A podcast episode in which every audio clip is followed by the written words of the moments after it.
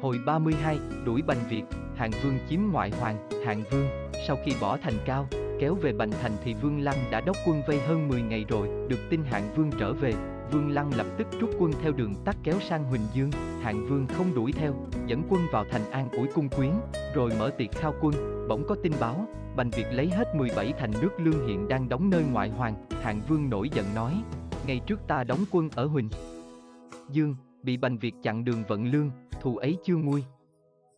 Nay hắn lại cướp đất lương, ta quyết không dung mạng, hạng bá và chung ly muội đồng nói, đại vương chinh chiến lâu ngày mỏi mệt, cử để long tướng quân thay đại vương sang đánh mặt đông cũng được. Chúng tôi liệu Bành Việt là đứa dũng phi, không thể làm nên việc lớn, hạng vương nói, không phải vậy. Hiện nay hàng tính đánh tề rất ngặt, Điền Quảng đã mấy lần sai người cầu cứu. Ta muốn để Long Thư đem quân cứu tề, còn Bành Việt lấn cướp đất lương chính ta phải trừng trị mới đặng. Hôm sau, Hạng Vương điểm binh mã kéo đến ngoại hoàng.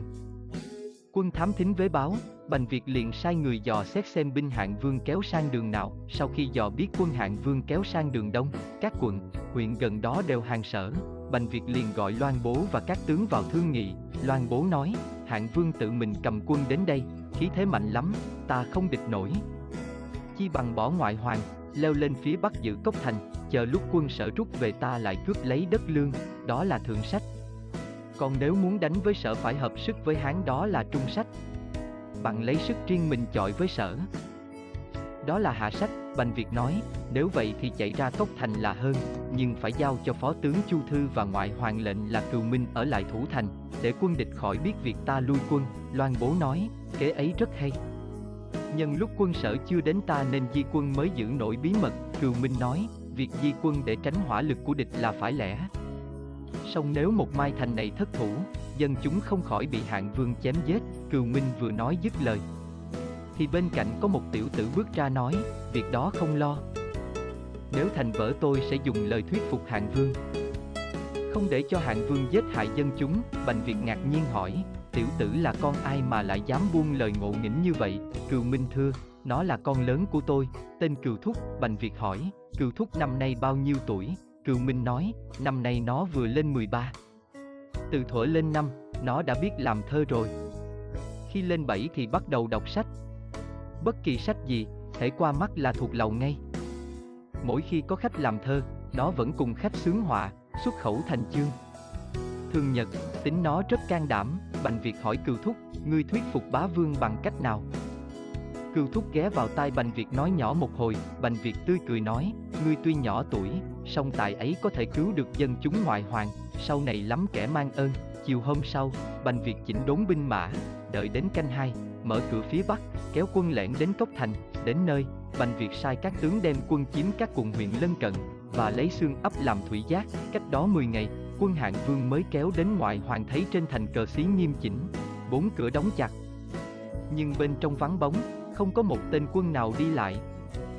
Hạng vương không hiểu cớ sự ra sao, truyền lệnh an dinh hạ trại, để dò thám tin tức, quân sĩ dò ngóng ba hôm, cũng chẳng thấy động tĩnh gì cả. Hạng bá nói với hạng vương, chắc là bành việc bị cô thế nên làm ra cách dĩ hư vi thiệt, để cho ta nghi ngờ không dám đánh thành. Hạng vương khen phải, truyền lệnh ba quân ra sức công phá, trống khu dậy đất, pháo nổ vang trời, dân chúng trong thành khiếp sợ, kéo đến ra mắt cừu minh, và nói, một cơn tức giận của bá vương có thể làm cho lửa cháy hàng ngàn dặm. Điều đó ai cũng biết. Này tướng quân cố thủ thành trì. Rủi mai kia bị vỡ hạng vương sẽ tức giận bầm thay bọn ngu dân này muôn mảnh. Bọn ngu dân chúng tôi tội tình gì chịu cảnh binh đao. Xin tướng quân mở cửa quy hàng, may ra hạng vương nguôi giận tha cho chúng dân được sống sót. Cường Minh thấy dân chúng khóc lóc, động lòng, truyền lệnh treo cờ hàng, bốn cửa đều bày hương án, rồi lên thành nói vọng ra, ngoại hoàng nguyên là đất sở, đâu dám chống đại binh trời, chúng tôi xin rước xa giá đại vương vào thành, hạng vương nghe nói, liền đốc quân kéo vào, sau khi đã an bài, hạng vương đòi hạng bá đến nói. Ngoại hoàng bị vây mấy ngày mới chịu đầu hàng, đó là thói đáng ghét. Ta muốn bắt tất cả đàn ông đàn bà từ 15 tuổi trở lên, đem đào hố chôn sống cho bỏ ghét, dân chúng hay tin ấy kêu khóc ầm ĩ, cừu thúc vội đến trước mọi người nói, chớ nên làm huyên náo như vậy hạng vương biết được càng giận, chẳng ích chi. Để tôi đến nói với bá vương cho, cừu thúc liền đến trước cửa dinh, xin vào ý kiến hạng vương, hạng vương truyền cho vào. Thoạt trông thấy một đứa bé mặt mũi khôi ngô, ung dung đi đến, hạng vương liền hỏi, mày là đứa trẻ miệng chưa ráo sữa. Sao dám đường đột đến cửa quân, không sợ ta sao, câu thúc tươi nét mặt, đáp, tôi là con đẻ của đại vương. Đại vương là cha mẹ của tôi. Con đến ý kiến cha mẹ sao lại sợ, hạng vương nghe câu nói lạ, lòng khoan khoái, hỏi, ô, con không sợ quân uy vào đây hầu ta, muốn nói chi chăng, cừu thúc nói, tôi muốn đại vương đức như vũ thang, công như nghiêu thuấn, mở lòng trời đất, ban ơn hiếu sinh, khiến cho trăm họ yên vui. Còn như việc múa môi, khu mép làm thuyết khách, tính tôi không muốn, hạng vương nói, ngươi đã không muốn làm thuyết khách. Thế thì ta muốn chôn sống hết con trai, đàn ông ở thành này, ngươi nghĩ sao? Cừu thúc nói, tôi nghe nói dân là tấm gương phản chiếu hành động của kẻ cầm quyền. Kẻ nào yêu dân, sẽ được dân yêu, kẻ nào ghét dân sẽ bị dân ghét. Trước đây Bành Việt vì bạo ngược không thương dân, nên dân không phục, tuy đầu hàng nhưng vẫn mong đại vương đến đây để giải thoát. Nay đại vương đến, dân chúng chưa kịp mừng mà đại vương đã có ý ấy e rằng sau này đại vương đi đến đâu dân chúng sợ hãi, đóng cửa thành thà chết chứ không dám đầu hàng, hạng vương nghe nói như tỉnh ngộ. Vội ra lệnh tha chết cho dân ngoại hoàng, và cấm quân lính không được xâm phạm của cải họ, dân chúng mừng rỡ, cảm ơn cừu thúc không cùng, hạng vương đóng quân ở ngoại hoàng 5 ngày, dân chúng 17 phủ huyện trước khi Bành Việt chiếm được nay lại về đầu sở, sau khi bình định đất lương, hạng vương muốn đem quân đuổi theo Bành Việt, Chung Ly Mùi và Quý Bố Can, Bành Việt chẳng qua như một kẻ lỡ ngoài da, không đáng lo lắng. Nay Lưu Bang lấy Huỳnh Dương, đánh thành cao e rằng Tào Cửu không chống lại nổi. Đại vương nên thừa thắng đến giải vây cho thành cao. Lấy lại quan đông, để cho quân Hán không kéo sang đây được, hàng tín không tiếp cứu Lưu Bang được, như thế mới toàn thắng, hạng vương nói, trước kia ta đã dặn Tào Cửu phải cố thủ thành cao, chờ đại binh ta đến. Kế ấy nay vẫn còn dùng được, Trung Ly muội nói, thế thì tôi xin lãnh một toán quân mã đi trước, đánh Huỳnh Dương, còn đại vương đem quân đánh thành cao. Hai nơi ấy dẹp đặng thì việc lớn thành công, hạng vương khen phải, sai Trung Ly muội đi đánh Huỳnh Dương, còn mình đốc quân đi cứu thành cao, ở thành cao, từ khi quân Hán kéo đến, Hán Vương sai Vương Lăng đem quân đánh thành. Tào Cửu nhất định đóng chặt cửa thành không chịu giao chiến, Hán Vương bàn với các tướng, đây chắc là kế hạn Vương dặn Tào Cửu thủ thành, chờ dẹp xong đất lương sẽ tiếp ứng. Ta không nên trì hoãn, phải khiêu khích thế nào cho Tào Cửu ra trận, các tướng lãnh mệnh, ngày đêm đến dưới thành chửi rủa lắm lời thô bỉ, rồi lại vẽ hình Tào Cửu trên một miếng giấy, căng ra đánh, luôn ba ngày như thế, Tào Cửu tức không thể chịu nổi liền dẫn một toán quân mã, mở cửa thành kéo ra, quân Hán giả cách bỏ cả gương giáo chạy trốn về phía sông Vĩ. Tào Cửu tức giận đuổi theo. Vừa đến bờ sông, đã thấy quân Hán phục hai bên nổi dậy, đi đầu là bọn Chu Bột, Chu Sương, Lã Mã Thông, là hét vang trời, quân Hán ồ ạt vây Tào Cửu vào giữa, chém giết quân sở rất nhiều, Tào Cửu đánh phá một hồi vẫn không mở được vòng vây, lòng bối rối, nghĩ thầm, ta chịu mệnh bá vương, cố thủ thành cao, này thất cơ như vậy không tránh khỏi tội, liền rút gương tự sát giữa đám ba quân, Hán Vương đắc thắng, ra hiệu thu quân, kéo vào thành, bày tiệc thiết đại các tướng, chợt có tin quân báo. Anh bố ở Trần Lưu sang họp với Thái thú Trần Đông đem ba vạn quân đến tiếp ứng. Hán Vương mừng rỡ nói, ta đang tính việc đánh Huỳnh Dương, lo không người giữ thành cao, này anh bố đến đây chính là dịp may, tức thì đòi anh bố vào. Anh bố và Trần Đông được lệnh vào ý kiến, Hán Vương nói, ta vừa lấy được thành cao mà chưa có người trấn thủ. Nay hai người đến đây thật đúng lúc, anh bố và Trần Đông lạy tạ, lãnh thành. Và, ngày hôm sau, Hán Vương kéo quân đi đánh Huỳnh Dương, bấy giờ, Huỳnh Dương chỉ có vài tên quan lại coi giữ quân mã lại ít ỏi. Khi hay được tin Hán Vương đến đánh, thái thú giữ thành là Lương Đan liền triệu tập các bô lão trong thành vào dinh. Giảng dụ rằng, Hán Vương là bậc minh quân, đạo đức, không nên chống cự. Ta muốn mở cửa thành đầu hàng, để khỏi gây tan tóc muôn dân, các ông nghĩ sao, các bô lão đều khen phải. Lương đang đem dân chúng ra ngoài thành trước đón quân Hán, Hán Vương vừa vào thành, phủ dụ dân chúng xong thì quân của Chung Ly Mùi cũng vừa kéo đến, thám tử dò được tin đó, báo với Hán Vương, Hán Vương nói, Chung Ly Mùi kéo quân từ xa đến đây, người ngựa mỏi mệt. Ta phải đánh gấp, nổ để hắn an dinh lập trại khó mà trừ được, các tướng Vương Lăng, Chu Bột, Chu Sương, Quán Anh vân lệnh lãnh mỗi người ba ngàn quân chia làm bốn đạo kéo ra thành khiêu chiến, lúc đó, Chung Ly Mùi lập trại chưa xong, thấy quân Hán kéo ra, phải bỏ trại, chia quân chống cự, nhưng vì quân mã chưa định, hàng ngũ lộn xộn, đánh không lại, bị quân Hán giết rất nhiều. Quân sở chạy tán loạn, Chung Ly Mùi đành thu góp một số tàn quân trở về báo lại với Hạng Vương. Giữa lúc đó, Hạng Vương cũng đã dẫn quân đến gần thành cao, được tin Tào Cửu tự vẫn, thành cao đã về quân Hán, hiện có anh bố và Trần Đông trấn thủ, Hạng Vương ngần ngừ, chưa biết phải tiến, lui thế nào, thì bỗng được tin Chung Ly Mùi thua ở Huỳnh Dương, binh mã tan rã gần hết, Hạng Vương thở dài, truyền đóng quân lại nơi Quảng Vũ, đề phòng quân Hán, không đánh thành cao nữa, nhắc lại hàng tính lúc này đóng quân ở Triệu, vì nghe tin hạng vương chia quân. Một mặt cứu thành cao, một mặt đánh. Huỳnh Dương, nên ngại ngùng chưa dám xuất quân đánh tề. Tuy nhiên, cái tin hàng tính sắp đánh tệ đã lan tràn khắp nơi. Tề vương là điền quản biết sớm muộn hàng tính cũng kéo quân đến, nên lo lắng lắm. Dân chúng nước tề tổng hoảng sợ, ngày đêm nao núng, lịch sinh ở Huỳnh Dương dò xét được tình trạng như vậy, nghĩ thầm, bây giờ vua tôi nước tề đang lúc kinh sợ, nếu ta sang đó bày tỏ lợi hại cho họ biết, chắc họ phải về hàng, quân Hán không phải tốn công, nhọc sức mà lấy được hơn bảy chục thành tệ, như thế công của ta chẳng nhỏ, nghĩ rồi, vào ý kiến Hán Vương, nói, nay yên, triệu đã hạ được rồi. Duy còn có tề chưa chịu hàng phục. Dòng dõi họ điền rất mạnh, lại ở gần sở biến trá không lường, dẫu kéo quân đến đó cũng chưa dễ phá gấp nổi. Xin đại vương cho tôi sang tề, dùng ba tấc lưỡi khuyên tề hàng hán, hán vương nói, nếu tiên sinh có thể thuyết phục được tề hàng hán, tránh nạn binh đao thật là phúc cho sinh linh. Vậy nhân lúc hàng tính chưa giấy binh, tiên sinh nên đi ngay mới được, nói xong, hán vương thảo chiếu, giao cho lịch sinh sang tề, lịch sinh sắp đặt hành trang, lên đường thẳng đến nước tề, không vào quán trọ, đến vương phủ mượn người vào tâu với tề vương rằng. Có người sứ giả bên hán đến xin ra mắt, nói về việc lợi hại giữa hai nước, tránh nạn binh đao cho dân chúng, tề vương cho vào.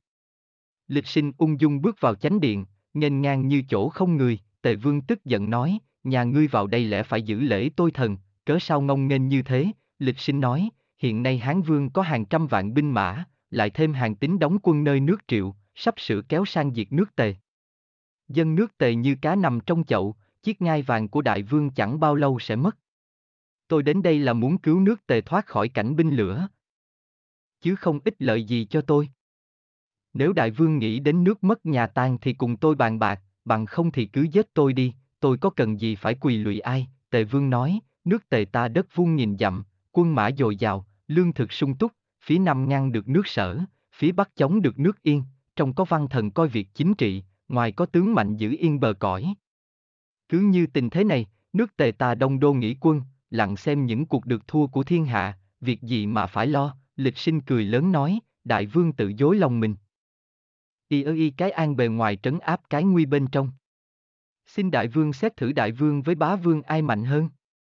Đến như bá vương mà vẫn không giữ nổi quan trung, chạy đến bành thành cũng chẳng yên thân, đất các chư hầu bị mất gần hết, huống chi đại vương chỉ có mảnh đất vuông nghìn dặm chống sao lại với hán, tề vương trầm tư không đáp. Lịch sinh nói tiếp, đại vương tự liệu thiên hà sắp về ai, tề vương đáp, cái cơ trời không thể biết trước được, lịch sinh nói, đại vương không xét nổi cư trời, thảo nào đại vương trách tôi là vô lễ. Cứ như lẽ thường trong vũ trụ, kẻ nào được lòng dân là kẻ ấy được thiên hạ. Hạng vương tuy có sức mạnh nhưng lòng dân không phục. Hán vương tuy thiếu sức, nhưng đức lượng có thừa, một lời nói có thể thu phục hàng ngàn người. Thử hỏi, sức mạnh liệu có chống nổi với đạo đức chăng? Vả lại, qua mấy trận giao tranh hạng vương lần lần mất uy thế, dân chúng từ từ rời bỏ, đất đai hẹp dần, còn Hán Vương từ thế yếu chuyển qua thế mạnh, thiên hạ một lòng ngưỡng vọng xem thế thì thấy cái thắng của Hán Vương đã hiện rõ ra trước mặt, tôi tưởng như đại vương ngày nay cũng nên sớm đầu Hán để giữ lấy cơ nghiệp nước tề. Tránh cho dân chúng khỏi vì sự nông cạn của đại vương mà mang họa đao binh, tề vương nghe dứt câu, đứng dậy xin lỗi, và nói, tiên sinh đến đây thật quả vì nước tề. Vừa rồi ta thất lễ với tiên sinh, xin tiên sinh tha thứ cho. Vậy xin dám hỏi tiên sinh một lời, muốn hàng Hán phải làm thế nào? Lịch sinh nói, đại vương cứ thảo hàng biểu đưa sang cho Hán vương.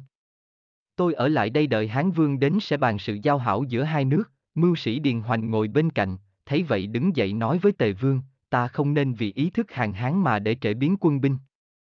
Hiện nay hàng tính đồn binh nơi nước triệu, phỏng nay mai hàng tính kéo binh đến thì làm sao, lịch sinh nói, tôi đến đây do chiếu chỉ của Hán vương, không phải tự ý mình. Hàng tính làm gì dám trái lệnh vua, tề vương nói, nếu vậy tiên sinh viết cho hàng tín một bức thư, bảo phải thu quân tin ta mới tin lời đặng, lịch sinh vâng lời viết một phong thư, sai người sang nước triệu đưa cho hàng tín, hàng tín đóng quân ở nước triệu đã lâu ngày, tính việc đánh tề, bỗng có sứ giả của lịch sinh sai đến, nói, lịch đại phu vân chiếu hán vương sang tề dụ hàng. Tề vương đã bằng lòng thảo hàng biểu, gửi đến thành cao. Hiện có thư của lịch đại phu gửi đến trình nguyên soái, hàng tín tiếp lấy thư, mở ra xem. Trong thư đại ý nói, đại phu nước Hán, lịch tự cơ cúi đầu dân thư dưới cờ hàng nghiên soái, tôi vân chiếu Hán vương sang tề dụ hàng. Tề vương đã thỏa thuận. Thế là nhờ thánh minh của Hán vương và uy đức của nguyên soái quân Hán không phải tốn công nhọc sức mà lấy được hơn bảy chục thành, còn được sinh mạng dân chúng một nước. Nay dân thư này, dám xin nguyên soái ngưng việc can qua, rút quân về đóng ở thành cao đem bồi bổ thực lực. Lo việc đánh sở. Như thế công của nguyên soái rất lớn. Tự cơ kính tường, hàng tính xem thư xong, mừng rỡ, nói với sứ giả, nếu lịch đại phu đã dụ hàng được nước tề rồi thì ta sẽ đem binh về thành cao cùng với chúa thượng lo việc đánh sở. Tuy nhiên, tề vương cũng nên để ý khi nào quân Hán kéo đến từ châu thì phải đem quân trợ giúp để cùng phá sở, liền đó, hàng tín thảo phúc thư giao cho sứ giả đem về đưa cho lịch sinh, nhận được thư, lịch sinh liền ra mắt tề vương, kể rõ công việc, tề vương hoan hỉ, suốt ngày chỉ cùng lịch sinh uống rượu.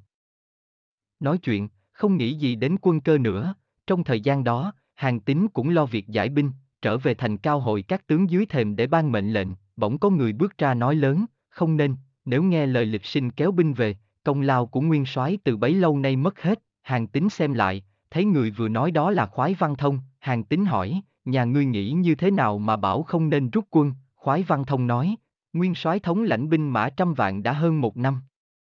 Nay rồi mà chỉ lấy được 50 thành nước yên. Còn lịch sinh chỉ dùng một lời nói. Lấy được hơn 70 thành nước tề. Thế là uy đức của nguyên soái chẳng bằng một lời nói của lịch sinh. Bây giờ rút quân về thành cao, nguyên soái mặt mũi nào trông thấy hán vương. Cứ theo ý tôi lúc này nước tề chắc không đề phòng.